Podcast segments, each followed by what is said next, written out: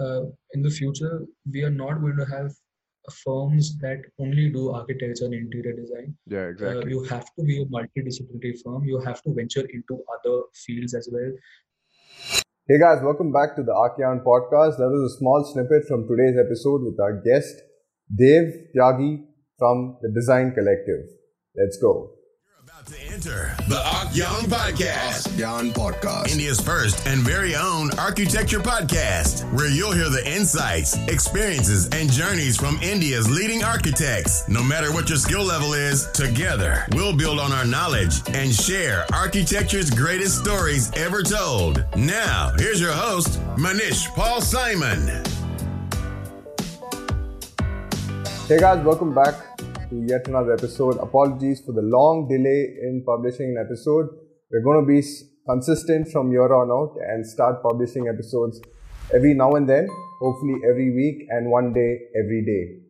So for today, we have with us Dev Tyagi from the Design Collective. He's the founder of the Design Collective, which is an independent digital publication platform in the architectural realm. They give a voice to all eminent architects as well as emerging architects from India and around the world.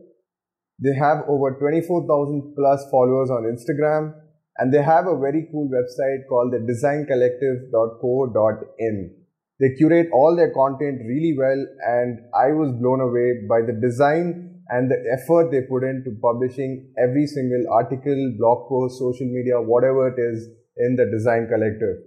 So in this episode, you'll get to listen to Dev's journey and how he got started, how he founded the Design Collective, the various challenges they faced in the beginning, what plans they have for the future, and we also touch in depth about architectural journalism.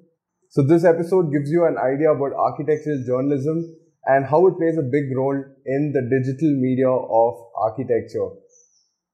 So there's a lot of useful information. We have podcast show notes, which would be right there below this video. And also on our website, do check out our website as well, which is archgyan.com. And for this episode, it's archgyan.com slash 46. So I hope you guys like this episode, gain some valuable gyan from this episode, and hopefully it, it would inspire you to get into writing, journalism, and more. So this is the journey of the Design Collective with Dev Tyagi. Let's go. Actually, I was uh, one of those um, students who was pushed um, into the crowd of wanting to do engineering, and uh, initially, uh, because apparently that was the go-to job. Uh, if you do engineering, uh, when I was small, uh, we were told that if you do engineering, um, you're gonna have a decent life, a good package, and everything basically that you want. So everybody was joining all sorts of coaching classes from here and there Right, right. and that's what I also did. So uh, in my hometown in Indore, I've joined joined almost every other coaching class and left it because the moment I used to join it, I never used to like it, and I always Okay. used to leave it. Uh, that's when I realized that I need to do something that you know is creative, that Hmm. makes me use my hands, makes me move around, not just sitting in front of a book and mugging up things. So Mhm. that's when I uh, came around architecture, and I Mhm. was always um, good at sketching, good at uh, you know doing creative things at home. So initially, I would admit that I never really understood what architecture was. Right. For me, it was just that okay, um, you're good at sketching, so and you don't want to you know read books and stuff. Hmm. You want to do something practical, so might as well get into architecture, and that's how my choice for architecture actually happened. Awesome. And how was your time at architecture school? You studied in Indore, right? It's, which is your home. Yes, my well. uh, no, I studied in Nagpur actually, Okay, now. and um, in Priyadarshini Institute. Hmm. uh, my initial years in architecture school were very tough because uh, we had to give one of those exams because we are from different state and we were applying in Maharashtra. Right. right. So uh, there was a centralized examination that we had to give. So all the students who used to come up for the examination, uh, they already had engineering, drawing, and technical subjects in their 11th and 12th. Uh, Hmm. whereas for me, I had absolutely no clue. So I Hmm. remember when I went to first day, first day to, uh, to college when I went, uh, I was just staring around looking at all the students. There was a task given to us. Uh, I think it was something around something about le- drawing letters and stuff using your drafting equipments. Right, right. And the T scale and set square just stood in front of me, and I didn't know what to do. Mhm. And I saw everybody around me who were, you know, well versed with knowing what to do with it. So my initial years were like that. I had no guidance whatsoever, um, and I never used to talk to people so much. I was used to stay to myself, so that also didn't really help. Uh, but then later, uh, when I worked and I worked for uh, multiple firms, that's when I realized, okay, what happens in school Hmm. and what happens in uh, offices or happens in projects are two different things altogether. Yeah. So that's when the passion really developed, and I Hmm. got a niche towards architecture. And then when I came back and I started pursuing my studies again, um, I uh, started to excel. Yeah, I think lot for a lot of us, uh, getting to architecture school is a very over, overwhelming experience, right? Like especially the first few months, is- everything is so it different compared to it's a your. culture. It's Yeah. actually a culture that you're not aware about. Yeah, It's yeah, not like anything else that you've seen before. yeah, absolutely. All right, and then um, after architecture, you did work in certain practices, right? So give us a brief Right. about your uh, experience as an architect in the field. So um, initially, I interned for uh, and Habib Khan Associates in Nagpur. hmm Uh, so uh, over there, um, Habib sir, who is now the president for Council of Architecture, hmm I was under him. And Nice. for the first, I think six months, he never uh, let me enter the studio. Right. He made me an ordinary site supervisor and uh, gave me a couple of sites. He had all these bank projects at this at that time. Right, right. Um, all the big uh, banks, HDFC, IDFC, he had all. Nice. So we had to go to all these small, small cities in Maharashtra, outside Maharashtra, and check on the sites over there, check on how the banks are being made, whether the branches are being made, how the ATM machines are being installed, and stuff like that. So The locker vault uh, and all he gave that. me all right. So he uh, gave me all the sites to manage. So it Hmm. was a completely uh, thankless job, completely non-glamorous job, in which suddenly a call would come. You'll have to take a bus from here and there. You'll have Hmm. to take whatever commute was available to go to whatever site in whatever locality you haven't even heard of Mhm. and go and see what's happening over there and source material from whatever vendors are available in that particular area If not, then go to other cities just to source material from there and then Mhm. come there. Nice. So initially, my groundwork was because at that time I didn't understand. That time I Hmm. thought, okay, क्या करना पड़ रहा है यहाँ से? He's asking me to हाँ, run वही. around from one place to another. Hmm. So I didn't understand it then. But then later I realized that when you do that, when you get get to know what happens on ground level, only Hmm. then you should be eligible enough to sit in the studio because the studio Yeah. work is a clean job. You sit in front of the computer and you make your designs, but then uh, how it gets implemented on site, how it gets executed, that is a different ballgame altogether. Hmm. Yeah, definitely. Like site work is very missing in most architecture schools, and we only learn it after we graduate, right? Um, actually, there's a reason for that because I don't believe uh, a lot of people talk about uh, giving a lot of exposure to architecture students uh, when it Hmm. comes to teaching architecture in architecture school. But then, um, architecture in itself is such a vast field. There's only Hmm. so much you can put into five years. Yeah. Otherwise, it'll be it'll be a ten year course. Otherwise, it's a practicing field. It's an independent field. You're never going to stop learning. So you can only put so much in five years, which is just the basic language of architecture, and the rest is pretty much up to you. So you have to do your groundwork yourself. You have to go to sites. Sites are happening everywhere, and you can just walk into any site, and you'll always get to learn. So software came later for you. Like uh, you did have a good grounding yes, software work. came Yeah. later to me. Okay. Yes, definitely. And it was, it has always been the case of actually because I don't belong to uh, an architecture family. There's no one in my family who is, you know, an architect. So there was no nobody to advise. I had nothing to lose basically. Hmm. I used to, I, I remember joining a firm uh, without knowing a few softwares. Hmm. And when I joined, I learned it while I was over there, just Yeah. because I was able to pick it up fast.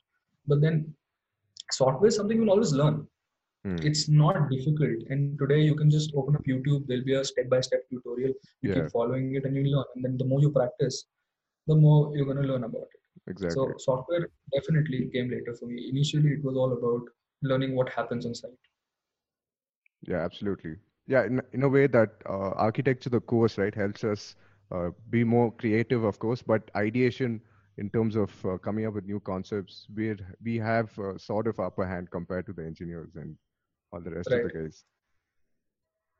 All right, so talking about, uh, yeah, go ahead. If you have something to say about conceptualizing part. It's basically a skill. Hmm. So uh, that can not be taught. That's whether that's in you and it needs to be nurtured. Uh, Hmm. Everything else, when it comes to architecture, when it comes to making drawings, when it comes to um, site work, everything else can be taught. Mhm. You keep doing the same thing five times, the sixth time you're going to be able to do it. But designing skill, uh, understanding functionality, understanding techni- technicality, all of those things cannot be taught. That is a skill that needs to be nurtured with years. Exactly. All right, great. So, how did you come up with this um, magazine and this creative uh, knowledge base called the Design Collective? What was the idea behind Desi- Design Collective, and when did you get started with it? Okay, so uh, when I finished, uh, when I was working, um, I decided that okay, I want to set up my own firm and I want to come back to my hometown and start things over here. Hmm. So I came here, I set up my place and everything. I have a small studio over here. I did my first project. When I finished it, I wanted to publish it. Mhm. So I, I had no clue about how publishing works, how magazines work, Mhm. um, uh, how you're supposed to send it to them. So I approached a few magazines, and I remember one magazine, um, without even seeing my project, uh, sent me an estimate of uh, seventy-five thousand per paragraph. That Oh wow! Okay, right, and um, this was they in had India different itself. packages. Right, they had different packages. That okay, one paragraph we'll put for seventy-five thousand. Um, if you want an entire page, we'll put for two lakhs. So Mhm. stuff like that. Okay. So I thought that okay, this is really unfair because there's I can understand. I'm not against people charging when it comes to magazines because you have a staff, you need to pay the salaries, so that's fine. But charging something exorbitantly high, which is Mhm. um, way out of proportion, doesn't make sense. So that's when I realized that okay, um, I, I need to research more about this. Let's let, there must be some magazine that will be Hmm. ready to publish my work without charging for it. So I researched, researched, researched almost every magazine that I found Mhm. um, was not really interested in publishing my work Mhm. because they were charging for it. So that's when I decided, okay, uh, there is a need for a portal um, that allows people like me, upcoming young architects, Mhm. who want to publish their work, who are doing good work, and who just need a platform, a curated platform, to showcase their works, basically. So that's when I thought that I should probably come up with something like that. But then Mm. it took me at least uh, six months, eight months to research in depth about everything. Mhm. Uh, journalism was new to me, criticism was new to me. Uh, a big chunk of um, um, business models, administration, which at the end of the day, architecture is a business, right? Um, Mm. That is never taught in architecture school. I thought that okay, you, when you're done with architecture school, you can just start practicing. It's just not that easy. You can't just start practicing right Yeah. after done with architecture, Of course. unless you've got uh, your parents who are already in that field. So Mm. you've got a lot of avenues that are open to you. But Mm. then, if you don't have that kind of a luxury and you're starting by yourself, you can't just start practicing. Um, so that's when I came up with the idea of creating a portal like this, where anybody can publish um, uh, content related to uh, architecture, design, or art. Awesome. So in those six, eight months, you figured out uh, how to start a website, how to get in touch with people, how to network and all uh, that, right? That is also interesting because I had no knowledge about. I, I actually first researched that okay, let's get somebody to make the website for us. Hmm. But then uh, again, uh, when we were starting up, we didn't have that kind of a budget because um, uh, hiring somebody becomes a costly affair. Hmm. And then I again use the power of internet. There are lots of uh, easy, like for example, we use Wix for our Hmm. website. Uh, apart from that, also there are very good um, apps that are available, which are easily customizable um, uh, and editable. So um, I learned that in, in the span of uh, six to eight months. Also, I Mhm. researched about journalism, what my magazine would want to do, what areas would want to touch, how we'll be different, because uh, it's a very competitive area. Social media in general is very competitive. Yeah. So we wanted to be different. We wanted to stand out. We wanted to uh, be uh, our when it comes to say our name. We wanted our name to be easily rememberable. We wanted it to be flexible. We wanted our Hmm. logo to be flexible. Um, uh, our magazine in itself flexible. I can't tell you right now what next edition I'm going to be launching Right. uh, right. it will depend on whatever content we've got then we'll circulate a concept and so everything that we're doing is basically a surprise we don't know what we're going to come up with next so i like that flexibility Awesome. And how do you come up with the name, the Design Collective? What is the idea behind the name? I wanted uh, the name um, basically to represent. Initially, when I was starting out, I was I just had my studio in mind. Hmm. I just wanted to practice architecture and interior design. Hmm. But then uh, I always had an interest towards other fields. So I wanted my name uh, for, for, for the company to uh, be representative of that. I didn't want to keep on changing it. I wanted it to be flexible. So I wanted, that's when the idea of a collective came that when it comes to a collective, uh, it can pretty much be anything. You can Nice. branch into furniture design tomorrow. You can branch into a magazine tomorrow. You can branch into product design tomorrow. You can do whatever you want, but your brand name remains the same. Everything falls under one umbrella. Same goes with our logo. When we were designing logo, I spent around three months just trying to understand how the logo will be, and I wanted it to be flexible so that it's easily, you know, um, we can easily put it on a piece of paper Hmm. on anywhere on social media.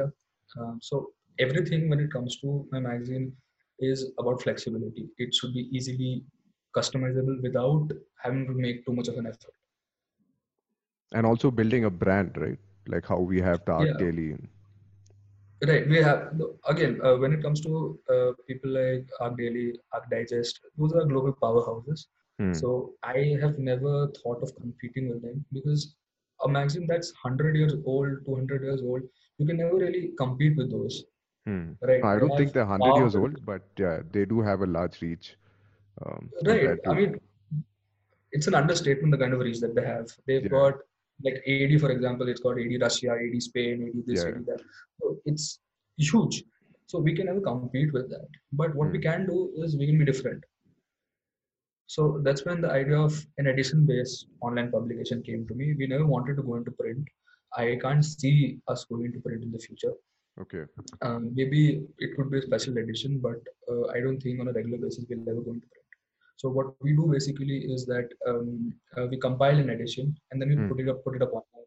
So and the preview for whatever edition is uh, being compiled right now is available on social media. So um, what happens is the cycle keeps repeating itself, basically. So um, uh, when it comes to branding, when it comes to uh, marketing, uh, we never really had to do it because it Hmm. automatically happened for us. Right. So how how do you publish? Uh, no, before I get to the publish, could you tell us briefly about the you know init- initial struggle and uh, when do you feel that you started reaching out and uh, the design collective you know had uh, started getting that reputation it uh, that it needed? So uh, when it comes to struggle, I would say that mm, we are always struggling. When it comes to in this field, the struggle never stops. It Yeah, just keeps on absolutely. presenting itself in different forms, right? So uh, and uh, I would always want to think that we are in our initial years because then you're hungry and you want to you know constantly compete, which is a good thing. So um, uh, I don't know whether it comes to building a reputation because from where I want the magazine to go, uh, there's a long time for that. Hmm. So uh, right now we've just started. I remember, but whenever something, some small accomplishment we get, we always celebrate it. Like when we got 100 followers on Instagram, I was very happy about it. Nice. I had no one to tell at that time that I've got 100 followers on Instagram. It doesn't even mean anything in today's world. But then I was happy about that. So, and I had nothing to lose basically. When I came up with the idea of the magazine, I thought that okay, let's put this. I was like that okay, even if it doesn't work, who cares? Nobody will come to know. It's not that Hmm. people know me.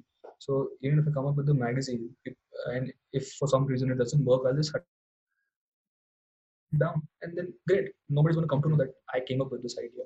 But then uh, we were when it comes to the fraternity, we were welcomed with open arms. Uh, I remember we had contacted Sarah Sham of Isaji's atelier, uh, atelier from Bombay and uh, Nishita Kamdar. So they never asked us uh, where are we from or what's our demographic, uh, how many readers we have, etc. We asked them for a project and they, they just gave it to us. They were happy to publish on a platform that just has 50 followers. So And unlike the other publishers, you're doing it uh, for free, and you know you weren't really charging the initial uh, your initial months, right? Uh, no, we were not. We were doing it for free. Uh, currently, we do charge, but then uh, that publication fee is a very nominal fee, and it is only because now we have a staff. Now we have people who are working with us. So uh, somebody has to pay the bills. It's only for that. We don't indulge in any kind of a promotion. When it comes to the projects that we feature.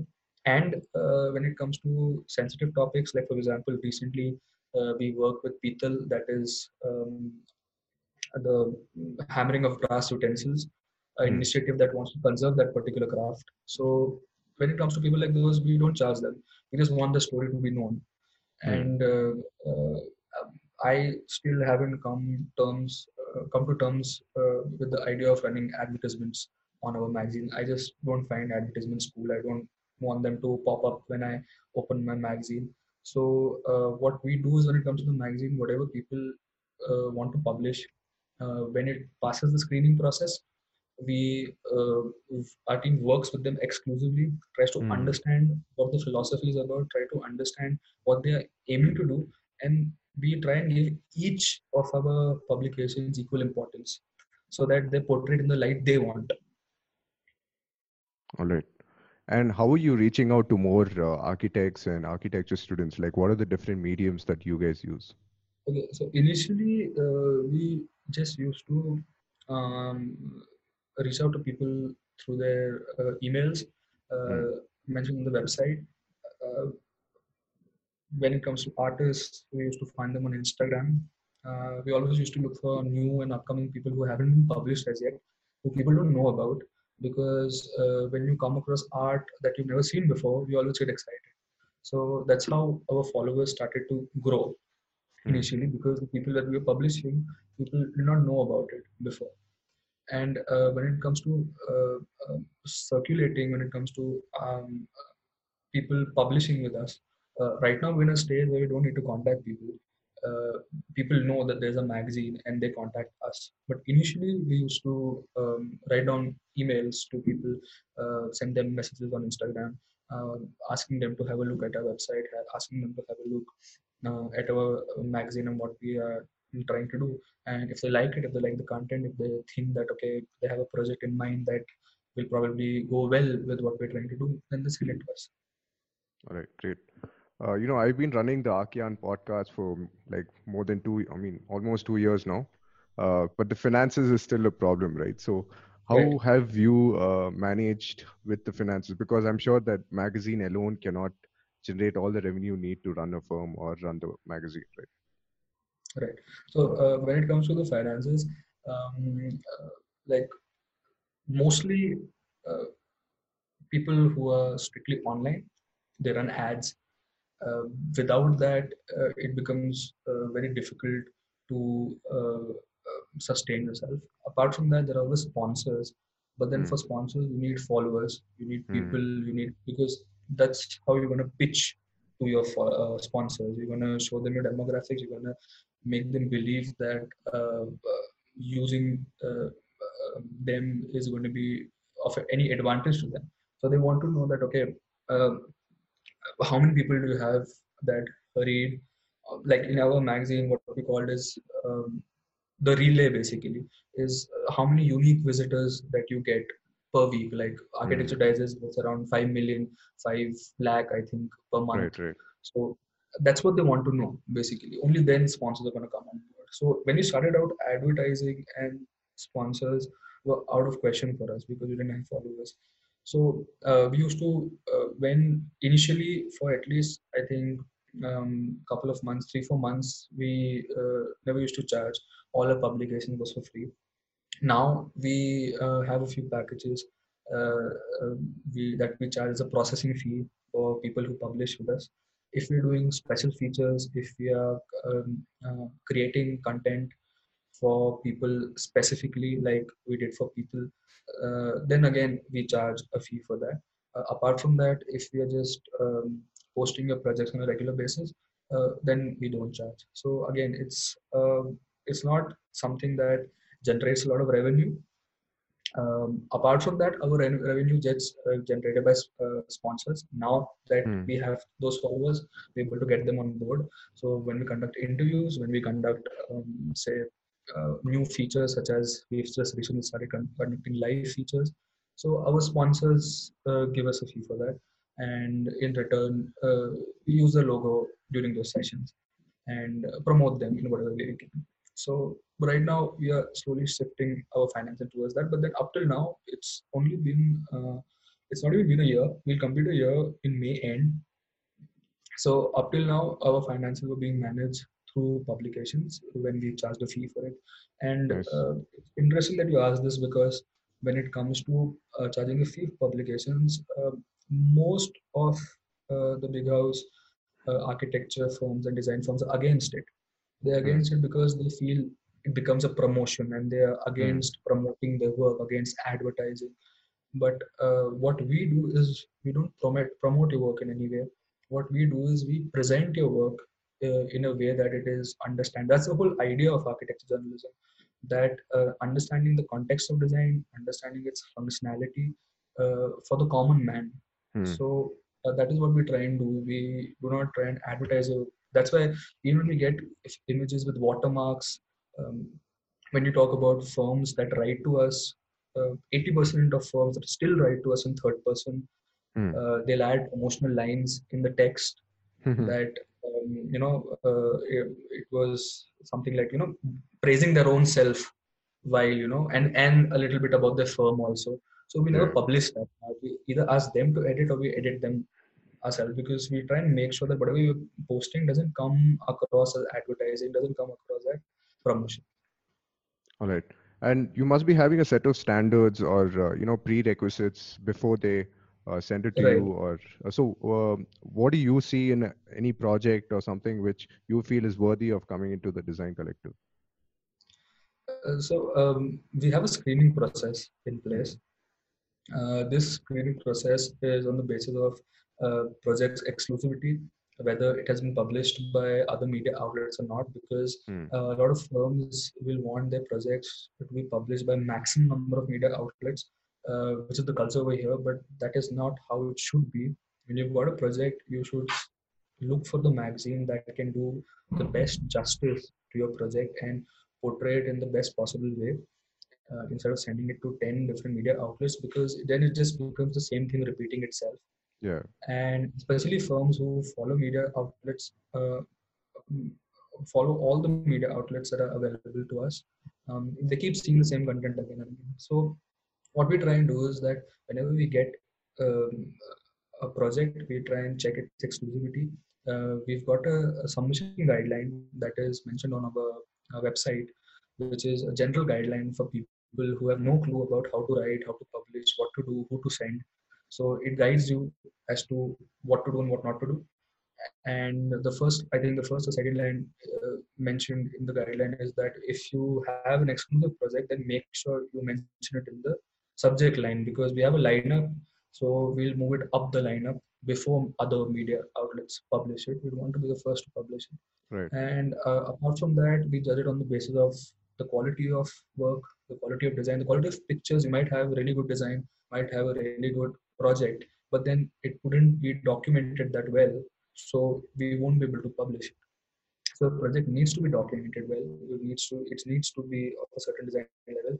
And what i consider the most important is that you need to, to write about it if you're not going to be able to write about it if you're not because what happens is that a lot of firms send us uh, their write-ups. They'll forget to mention the photographer. They'll forget to mention any design credits. Mhm. uh, they won't write it in third person. They'll add promotional lines. Uh, the english in general won't be good enough so and what they feel this is the magazine's job. But this is not really the magazine's job. Hmm. um, uh, unless we're doing an exclusive feature. We got we get right now we get around uh, 100 to 150 emails in a week. Mhm. and we respond to all of them. And we've got so many projects to screen. If we started writing about each and every one of them in detail um, uh, it's it's not going to be feasible so you have to write you have to explain and secondly it's your client it's your project. You know what happened. You know what you set out to do. You know what the objectives were. So whatever concept note um, uh, that needs to be written can be written by you better than us. So of course we edit it.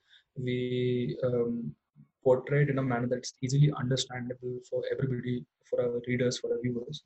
But then most importantly people who send us write-ups uh, uh, we when people don't send us write-ups we don't publish it so all these criteria whether um, it's about having good pictures whether it's about uh, being exclusive, whether it's about having a good write-up, whether it's about uh, mentioning proper credits, mentioning all the people that were involved, um, sending us all your Instagram credits, uh, Facebook credits, because right now we are also on Twitter. So making sure they send because we can't go around searching for each and every Hmm. person. You'll have the same person uh, with 10 different profiles on different different Right. media platforms. So it's very difficult to search. So it's better that you give, give us that information. So it's easy for us to tag all of them. And we like tagging all of them. Uh, because if you work with a project, you want that your name also appears there. And unless and until you tag somebody, the person doesn't come to know that this project um, that you worked on has been published.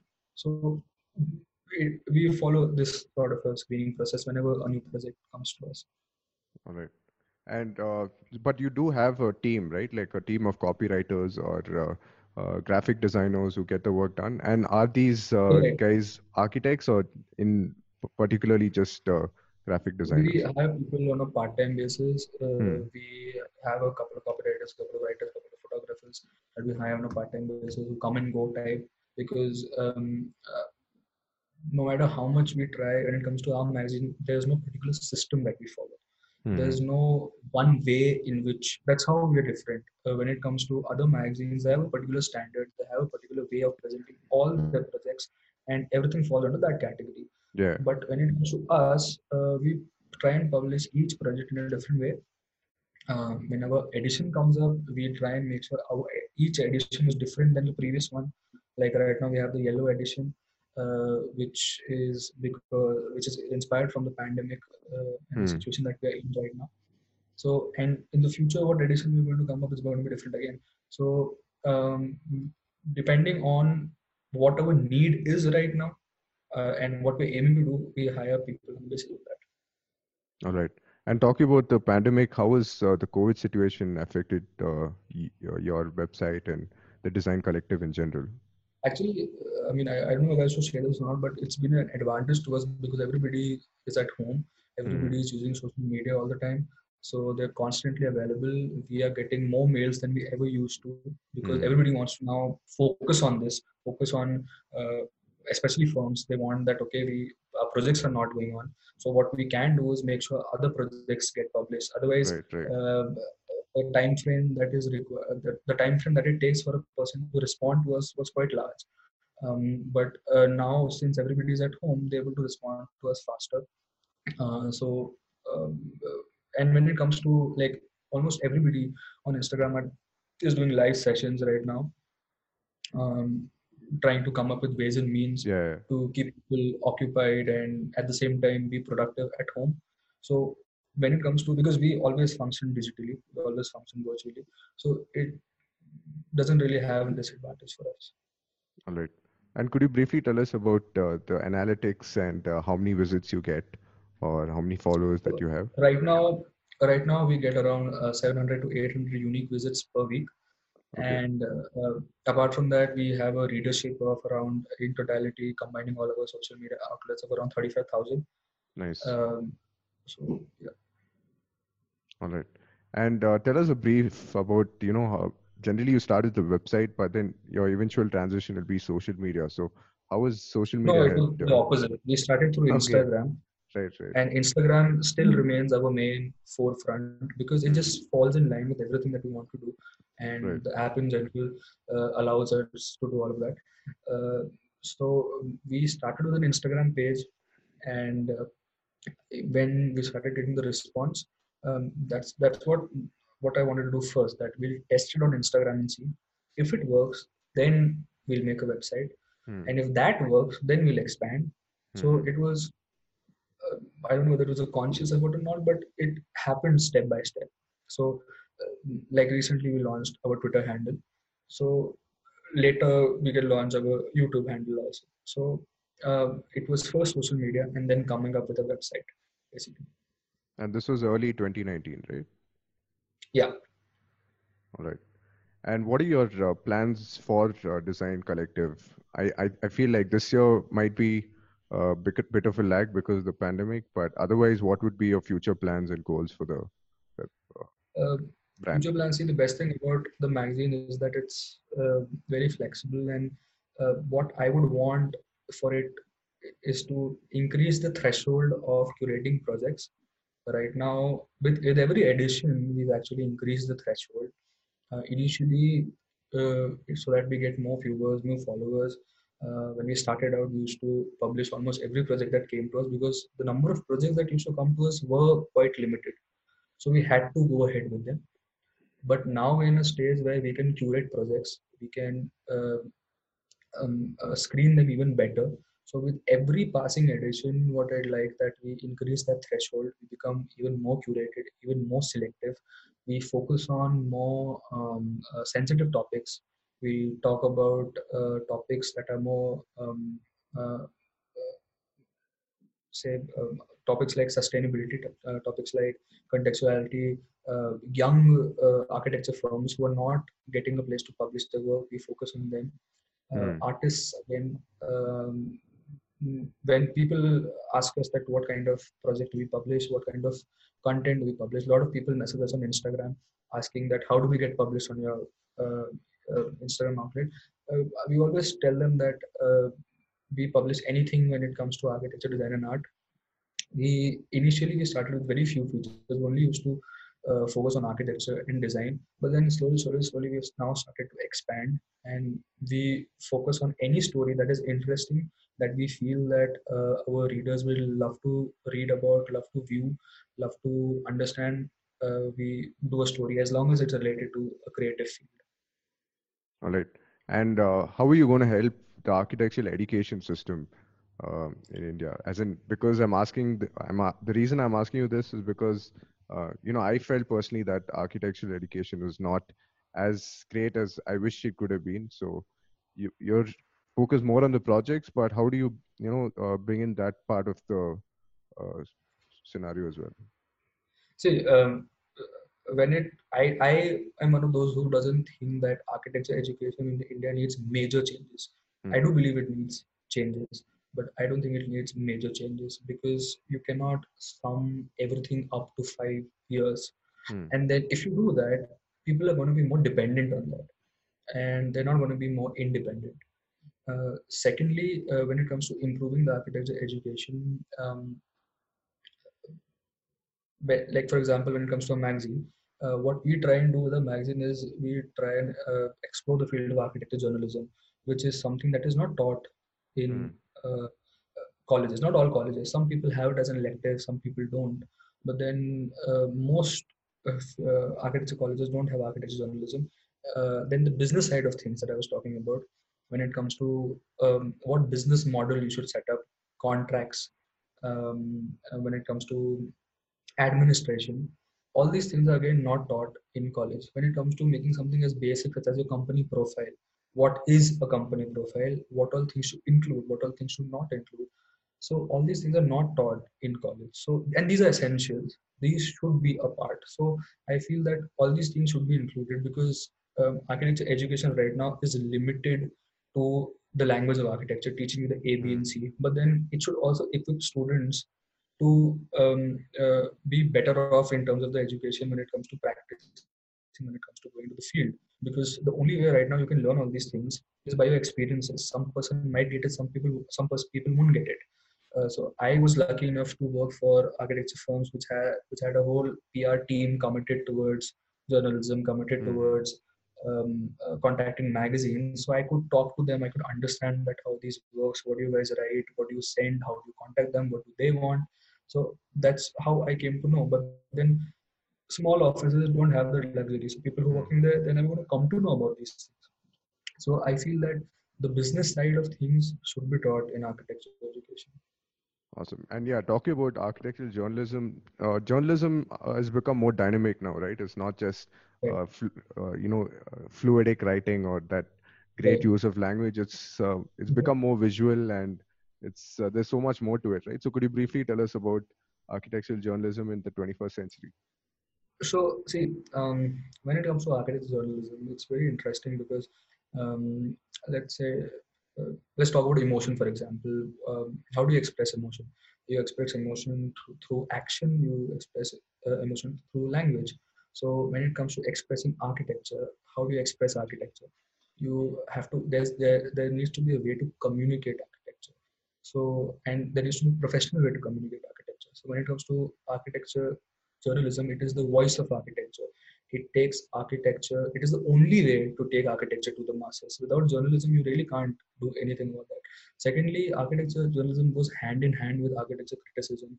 Mm. Uh, what students don't realize is that uh, part of architecture school is all about criticizing your own designs and then presenting it to a jury and then the jury will criticize it so Yeah. when you are standing in front of a jury when you're explaining your design you are playing the role of a journalist you are basically um, uh, trying to tell them that what the brief was how you tackled it and what your design is and then the critic will analyze analyze it and then tell you what your mistakes are tell you what good points are and then from that you can improve it even further. So this applies to uh, modern day architecture contemporary architecture uh, in order for us to um, um, progress in the field of architecture uh, architecture criticism needs to be the backbone uh, right now um, uh, there are very few uh, ways in which we can validate architecture Hmm. because architecture criticism and journalism is not recognized by any national body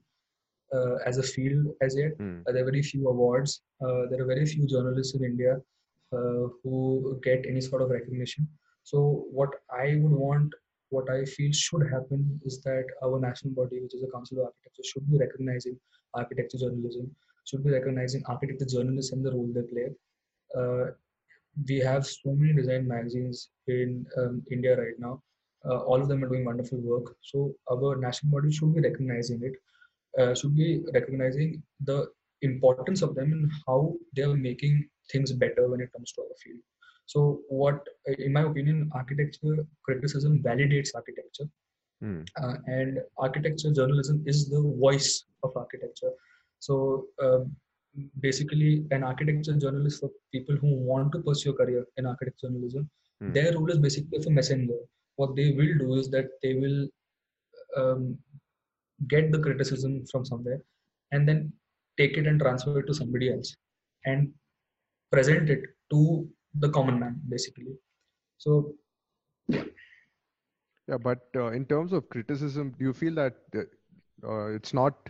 I mean, we're not criticizing projects as much as we have to, right? It's more about the praising of the projects or how they. Uh, we're not criticizing projects professionally. We are criticizing them because Mhm, if we are not doing it, our projects are not improving. mhm, Uh, uh, if when you are sitting in a team and you're discussing how you can best achieve the client's goals, you are criticizing. Uh, when you have uh, produced a design and then you're evaluating whether this design is feasible or not, then again you're criticizing. So you're doing it. You're just not doing it professionally. And criticizing does not really mean uh, just within yourself. Uh, when you're done with a project, uh, 80% of the firms, 80% of the projects that we get today still don't know how to write, still don't know Mm. how to write about their projects. Um. They don't know what should go and what shouldn't go in. So Mm. uh, this is because uh, a large part of it was not taught in their education, uh, was not taught about. Uh, they were not taught about basically what architectural criticism is um, in general. Uh, that is why nowadays uh, not many students who come out from architecture colleges want to pursue this as a career because it's a thankless career. You Mm. don't get a lot of revenue from it unless you join some big magazine. So Yeah. basically, it's a thankless field. All right. And um, yeah, and uh, criticism it doesn't have to restrict it to architecture, right? It can be about cities. It can be about how the government is. Uh, Right. yeah. So that also can be a Right. part of it. Criticism can be related to anything. We, for example, it, uh, we uh, publish anything when it comes to architecture, design, and art. So an artist also has to criticize his work. He has to produce a write-up and explain the technical aspects of it, the functional aspects of it to the common man, what he set out to achieve, what this artwork is trying to tell them. Because uh, in order to express uh, uh, what he wanted to do, he has to put pen and paper to it. Yeah. And now we have a lot of uh, architectural publications, right? Like rethinking the future Right. architecture chat, and the big ones, of course, like ArchDaily, Daisy. So do you feel the new ones which are coming up, or the ones which are existing, uh, it's sort of becoming more of a competition for you, or is it more of a uh, positive, uh, uh, you know? it depends on what you're trying to do. I feel there's a lot of scope when it comes for new magazines to come up as long as you're being different. Like when you see our Instagram feed, uh, we follow a sort of a free flowing sort of a pat, uh, Hmm. pattern on Instagram where a lot of people ask us that why do you keep posting all these blank posts? So Hmm. we tell them that that's how we want our Instagram to look. We want it to be Mm. artistic. We want it to look good, and we want that each and every project gets equal importance. So that's how our Instagram looks different from any other magazine. When it Mm. comes to following a monthly edition, that every few months we compile an edition and then we put it up online. Uh, we are not like other magazines that whenever a project comes to them, they directly write a blog and put it up online. It's available for you to share. So when you send a product uh, project to us, we'll first put it as a preview on social media, and then in the coming months, when our edition comes out, then the entire blog will be available online. So as long as you're different, uh, people are going to. And again, it's very important that I feel that you're selective and you you curate content because Mm. uh, there are a lot of magazines that publish everything. Uh, there are a lot of magazines that uh, publish anything when it comes to architecture, interior Mm. design, um, art for that matter. But we don't do that. We follow screening process and try and strict uh, ourselves to uh, content, especially uh, the kind of content that uh, is new, that is upcoming, that people haven't heard about, and uh, that talks about sensitive issues. Um, we want to bring that to the people. So as long as you're different, as long as you're trying to, you know, carve a niche out for yourself, you are always going to do well. Yeah, absolutely. And I feel that uh, there should be more uh, magazines, but they should be more focused on the niche, like maybe uh, on architecture schools Right. or There something should along be those selective lines. magazines. Yeah. All right. All right. All right. Great. Um, I think we had a great session. Um, yeah. I also wanted to ask you, you know, uh, about Instagram and that uh, blank post. Um, you know, when when you have uh, when you post like three, four, and then you post one, then it goes uh, a bit uh, haywire, right? So how do you manage that, or is it like you have a set schedule So for Instagram what posts? we wanted to do basically, see, because we curate content, we don't, uh, we we need time before we post our next uh, feature. So Mm. before doing that, we need time. So uh, Instagram and the social media game, uh, forget architecture, forget design. In order to get followers, you have to keep posting regularly, and you have to keep posting different content regularly. Right.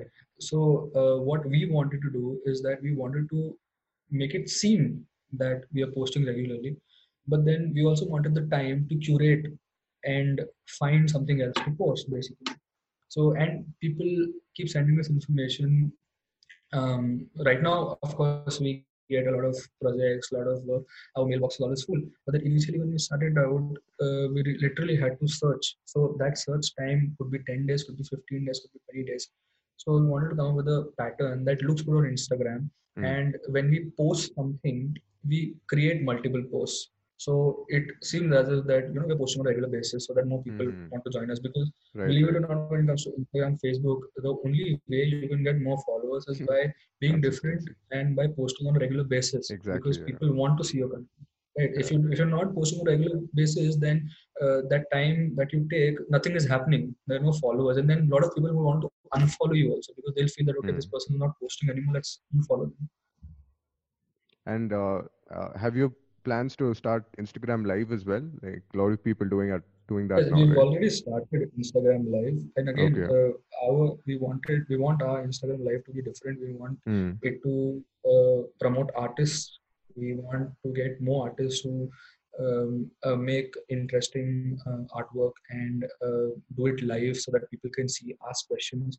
We want to get uh, young architecture firms who are practicing um, um, um, in areas related to sustainable architecture, uh, mud building, uh, bamboo, and you know things that basically you don't really mm, get to learn in architecture college. Mm. So uh, our Instagram live sessions uh, will are aiming to provide uh, that sort of an exposure to people, to our viewers, and ask them questions um, and um talk about their work, talk about their life, talk about how they set up their firm, uh, what do's and don'ts uh, to keep in mind while you're starting practice. Uh, like for example, our next session is with a firm in Bangalore who is a young firm uh, practicing sustainable architecture and design. So uh, we want it to be a session in which uh, um, people who uh, have no clue about this understand that how can you find out more about sustainable architecture? How can you find out more about uh, setting up a firm like that? And how do you sell it to your clients? Another important mm. thing that uh, when you get clients who have no clue about sustainable architecture and why is it important, how do you sell it to them?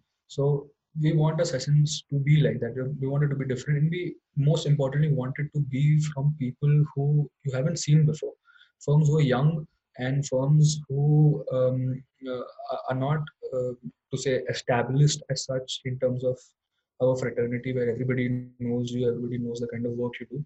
So we want to promote them. Yeah awesome. I think those tips would apply for me as well as a podcaster. Right all right thanks but even uh, you're doing the same thing you are playing the role of an architecture journalist. Yeah. Um, a, a, key part about architecture journalism that it has to adapt with time. Right now uh, a last part of it is on social media. Initially it was limited to print. Hmm. so in the future we'll see another change. So uh, even you for example are an architecture journalist yeah and even when you talk about journalism again it's uh, transitioning from this medium of writing to audio then video right. and i don't know in the future it must be even virtual reality where you know sit and talk right. with the architect in person from your house. Right. You never know definitely. Yeah. All right and uh, let's wrap it up. So what advice would you give uh, you know to young architects or uh, still figuring out what they want to do and uh, just starting off?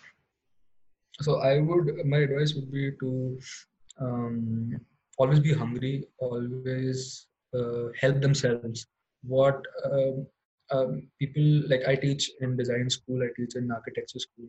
Mm. So what students feel that uh, everything is going to be taught to them, which is not possible in a practicing field. You have to be somebody who keeps inspiring themselves and inspiring themselves to learn, to uh, keep on um, finding out what's happening in your field in today's world um, and uh, to not only find but to understand. Um, at the same time, what I would recommend to students who want to start their own practice is that, mm. uh, of course, people say that um, you should always work before you start your own practice. You should always get some experience under your belt. But I would, what I also recommend is find uh, some speciality for yourself because nowadays everything is getting so competitive. Uh, in the future, we are not going to have firms that only do architecture and interior design. Yeah, uh, exactly. Uh, you have to be a multidisciplinary firm. You have to venture into other fields as well. Uh, now, nowadays, all the modern firms are uh, venturing into either furniture, either product, either their own sale of, sorry, own line of products, or I don't know. A uh, lot of firms are venturing into multiple disciplines because it is the need of the hour so uh, what I would recommend is that if you can find a specialty for yourself that you're very good at and you can ace it, then nothing like it. It's better to you know be extremely good at one thing than to be average in multiple disciplines. Yeah, absolutely. All right, Dev. Awesome. Um, I wanted to ask you something important. Maybe we'll ask. I'll ask you that in the quickfire round. So we'll jump to the quickfire round, and I'll okay. ask you about those questions as well. So, which book has inspired you the most uh, as an architect? Um, there actually two books that have inspired me the most. Uh, Toward an Architecture by uh, Le Corbusier, and apart from that, uh, Writing About Architecture by Alexandra Lange. Uh, for people who want to start uh, a career, understand basically that what architecture criticism is, what architecture journalism is, how to write about architecture, it's a great book to start with. It's got excerpts from all the great articles published all over the world and she translates them for you step by step word by word. Nice. so it's a great book to start. Apart from that uh, toward an architecture of course it's like the bible. So um, i you don't need to tell students to go through it. You must go through it. Hmm. all right. Uh, what's on your playlist right now? On my playlist i listen to a lot of bon iver I listen to uh, a lot of folk and reggae music. Oh, nice. So, so you're like a Bob Marley fan? Yeah, sort of. I mean, all feel good music. Nice. All right. Um, I, I mean, you had uh, sort of a great career. I mean, how would you take up architecture given the chance if you had gone back, or uh, would Yeah, you choose something? I else? can't imagine myself doing something else because I don't have any clue about anything else. It's just the only thing that I know how to do. Apart from that, I have no clue about anything else. All right. And as an architectural journalist and architect, uh, do you get a chance to, uh, to travel a lot? And have you been to many cities? Yes, uh, I've been to many cities. I've been to Ahmedabad, I've been to Nagpur, I've been to small and big places. But my favorite is Delhi. I right. somehow I just love the city. Um, Something Alright. about it appeals me. You can never be bored in Delhi. yeah, except for the pollution, right? yeah except for the, but there's something i don't know in, in general the whole culture the whole um, metro culture the whole going to cp and chilling and stuff like that i don't know it's just very appealing Yeah, I to me think I you get that like a nice vibe need- and yeah. yeah you just not bored over there you don't need friends you can just go around anywhere and meet new people on the way and just Yeah, and that way Indian cities are uh, so dynamic and uh, there's always Right. uh, so, something happening or or it's like there's always very, something very cool experience, especially for uh, outsiders who come to India. right Um, yeah, the most important question, how do you manage your time? You know, you you have projects going on, you have the design collective. Uh, I don't know how you manage uh, all of this together. I'm always packed. I'm always busy. I, I'm very happy that we have the lockdown right now. So there are a few things off my checklist, but then Hmm. usually I have projects to manage. I go and teach. I go to lectures. Then I take workshops in other colleges too. Uh, I try to spread the word about architecture journalism. Try to Hmm. spread the word about publications, magazines. Try to give students an insight into what it's like working for a magazine. Uh, apart from that, of course, I try. I whatever time I got left, I spend the time reading, uh, proofreading, whatever blogs we go, and then of course coming up with new content, coming up with new uh, stuff that you can put up on the magazine. So mostly I'm always packed. Like, but what's the secret behind time management uh, as a architectural journalist? There's no secret. It's just that I. I And how do you keep yourself it. healthy? I like. I cannot be idle. I cannot be Right. when when I when I spend my time doing something that um, is you know mm, spend my leisure time actually doing something that is not related to this particular field. I feel that I'm wasting my time. So Mhm. uh, I enjoy being busy most of the time. I enjoy that I have something to do. It's better than sitting idle. All right. Uh, talking about that, uh, what does a daily routine in your life look like? Maybe pre-COVID, before all this happened. So pre okay, so I get up, I'll work out, then I have things lined up for the day.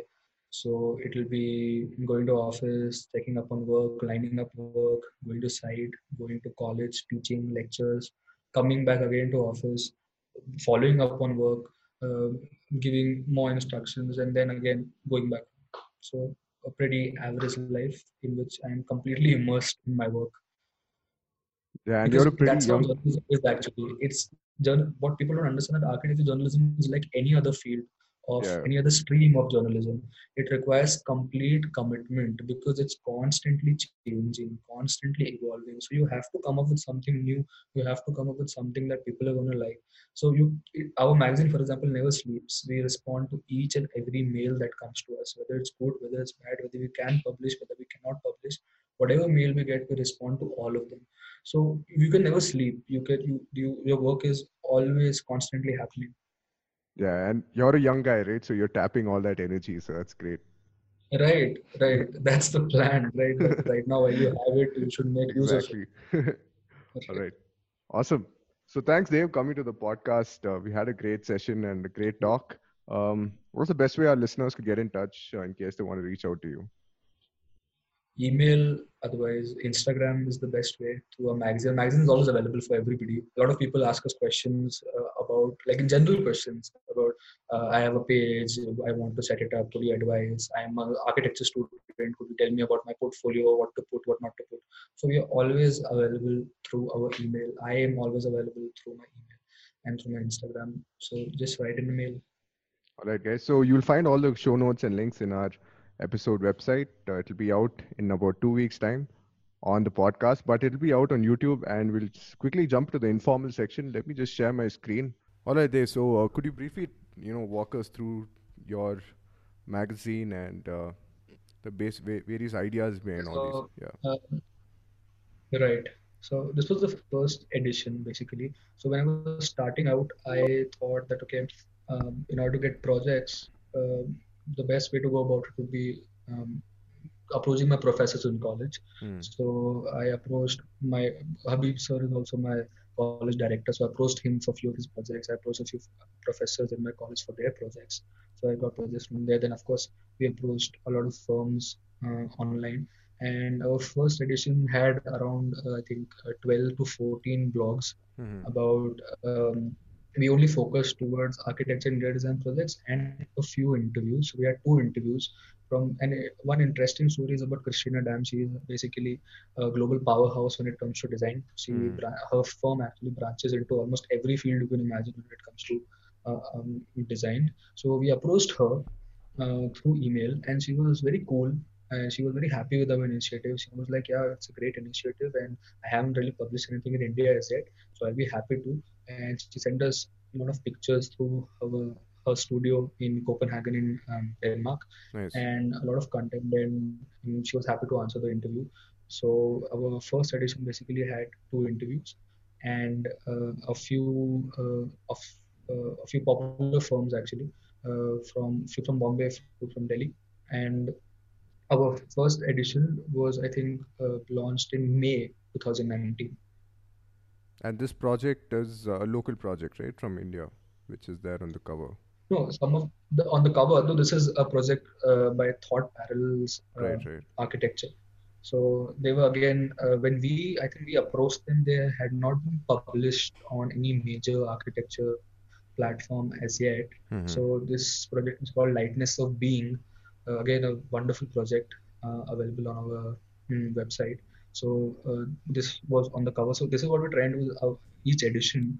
Our each edition, at the end of each edition, there's a cover that is launched that gives you an insight as to what is going to be in this edition, and we select uh, like any other magazine, uh, uh, an image that is going to be on the cover because that's what we wanted to do. We wanted our magazine to be different from other magazines, and we still wanted to have the feel of print because you never know what happens in the future. We Yeah. might go into print, we might so might as well come up with an edition. And the best way to launch an edition is to come up with the cover.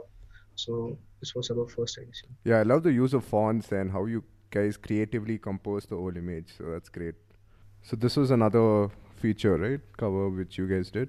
Right. This was basically uh, an artist's edition per se, Right. in which we had a lot of artists, and we our we also covered Aman Khanna, who uh, runs Claymen in Delhi, who comes up with these unique um, objects. So um, uh, this edition wanted to represent uh, creativity, wanted to represent artists, and wanted to. We, we had a lot of. We had at least uh, with every edition actually we grew. We grew. So I think this was the third edition.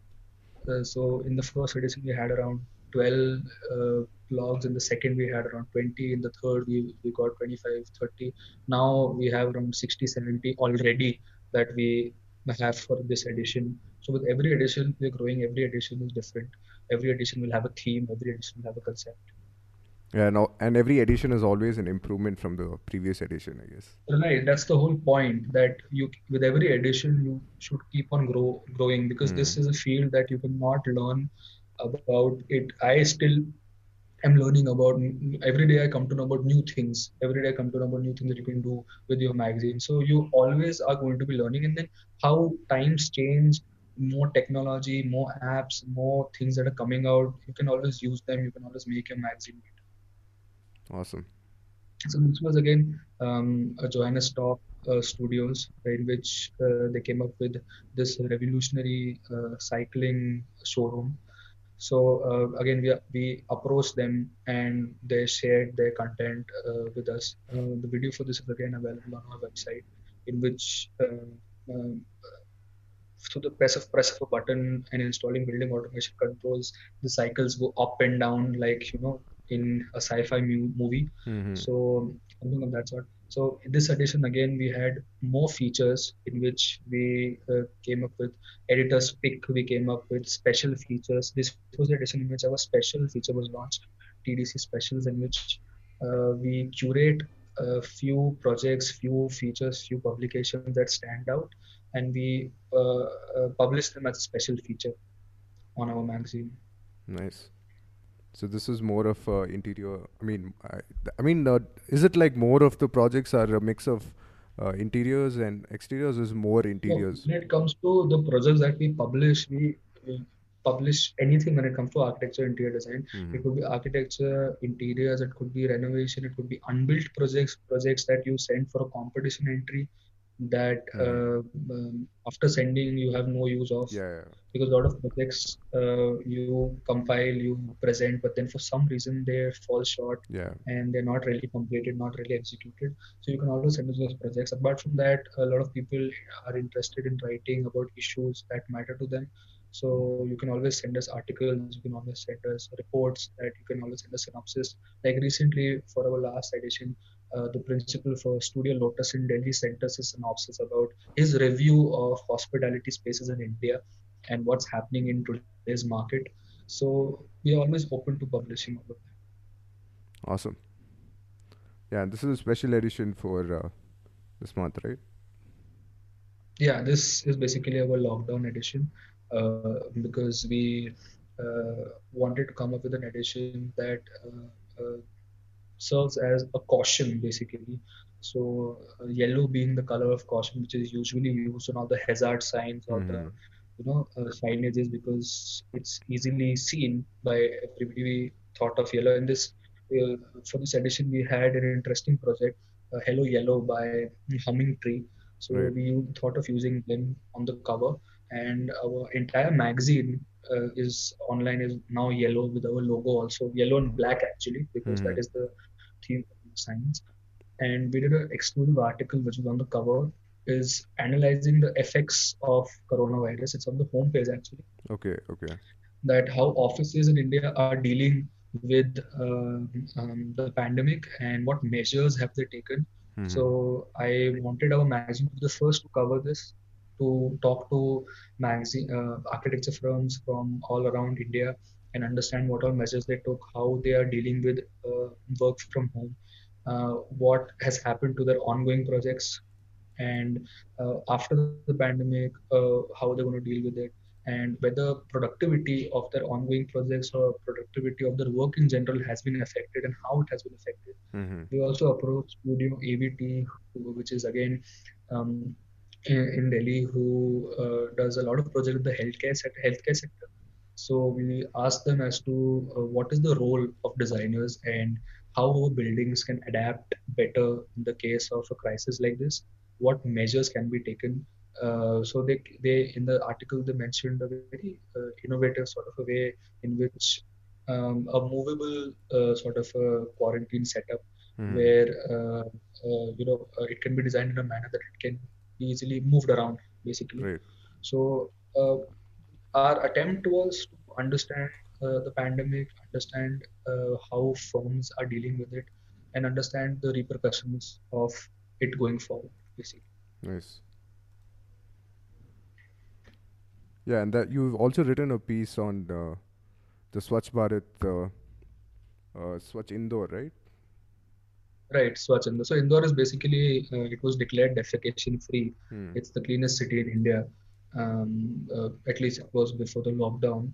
But um, I one day when I was, um, I think I was driving around with my mother. She uh, got down to use the washroom at one of the public washroom, Mhm. and she came back. She was very unhappy with it, that uh, the way the washroom was, and the door didn't even have a latch and stuff like that. So that's when I thought that's an interesting thing to write about uh, that how the cleanest city uh, in India uh, doesn't really have good services when it comes to women because uh, when this whole uh, Swachh Abhiyan was happening, Yeah. uh, the government, the municipal corporation were building all sorts of toilets everywhere, uh, but uh, they would always uh, place the female toilet next to the male toilet because Yeah. that's generally the. So uh, I have always noticed that uh, females don't generally like using it. I've also posted a picture in which you see uh, a male and a female toilet right on the center of a square with uh, around five to ten, you know, uh, uh, males standing in Mhm. front of it. So I can't think of any female who would find it comfortable going inside. also um, uh, one of the articles I read about Times of India, uh, which I mentioned in the article, uh, they covered how uh, during I think during a procession or something, a local constable appealed to the DSP uh, to in, um, uh, provide better facilities when it comes to uh, women toilets in police stations because the women's uh, toilets were so poor that uh, whenever they have to go and use it, usually all women toilets when it comes to police stations, there only one there's only one female toilet and it's always placed next to the male toilet and the door doesn't even have uh, a sort of a, a latch to it and out of that 50% has only one common toilet which is common for male and female. Mm. So hmm. they have to announce before going in, basically. So uh, I tried to cover that, and I also covered how in Bombay, um, uh, I think it was IRC Rohan Chavan architects who came up with the idea of uh, an exclusive yeah, female separate.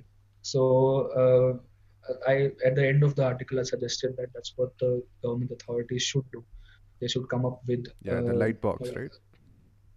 the light box right yeah it's a great project. Uh, it shows that you know uh, even toilets is just you you can use it for multiple f- other functions as well like meeting and exactly. meeting. and the materials that he used and the concept that he they, he even came up with the interaction place in the center yeah. where uh, people can sit and talk and you know uh, females using it it has a charging point and stuff like that so it, it was a great initiative. It was commissioned by the government.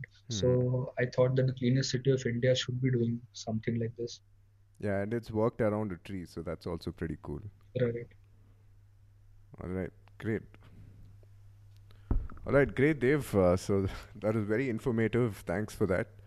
And uh, yeah, so thanks for coming to the podcast. I hope to have you in the future as well. And hopefully, it'll be more smooth in the future where you have like a proper show and can get into slides and do stuff. Right. hopefully.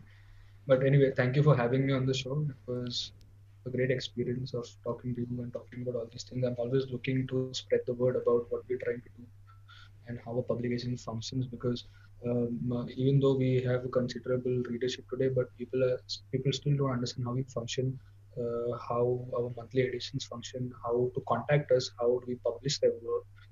So I'm always looking for opportunities like this to speak about the importance of architects journalism and how we form the magazine and trying to promote uh, the idea of it everywhere. So thank you for having me. Yeah, thanks a lot and. Uh See you on the other side. Cheers, Dev. You've been listening to the ArchGyan Podcast. We're still building the community. Please share this knowledge with someone you know who could benefit. Just send them to archgyan.com, where you'll find our free newsletter and for more podcast episodes. Search for the show on any major podcasting platform. Don't forget to subscribe where you're listening right now. And if you liked it, leave a rating or review.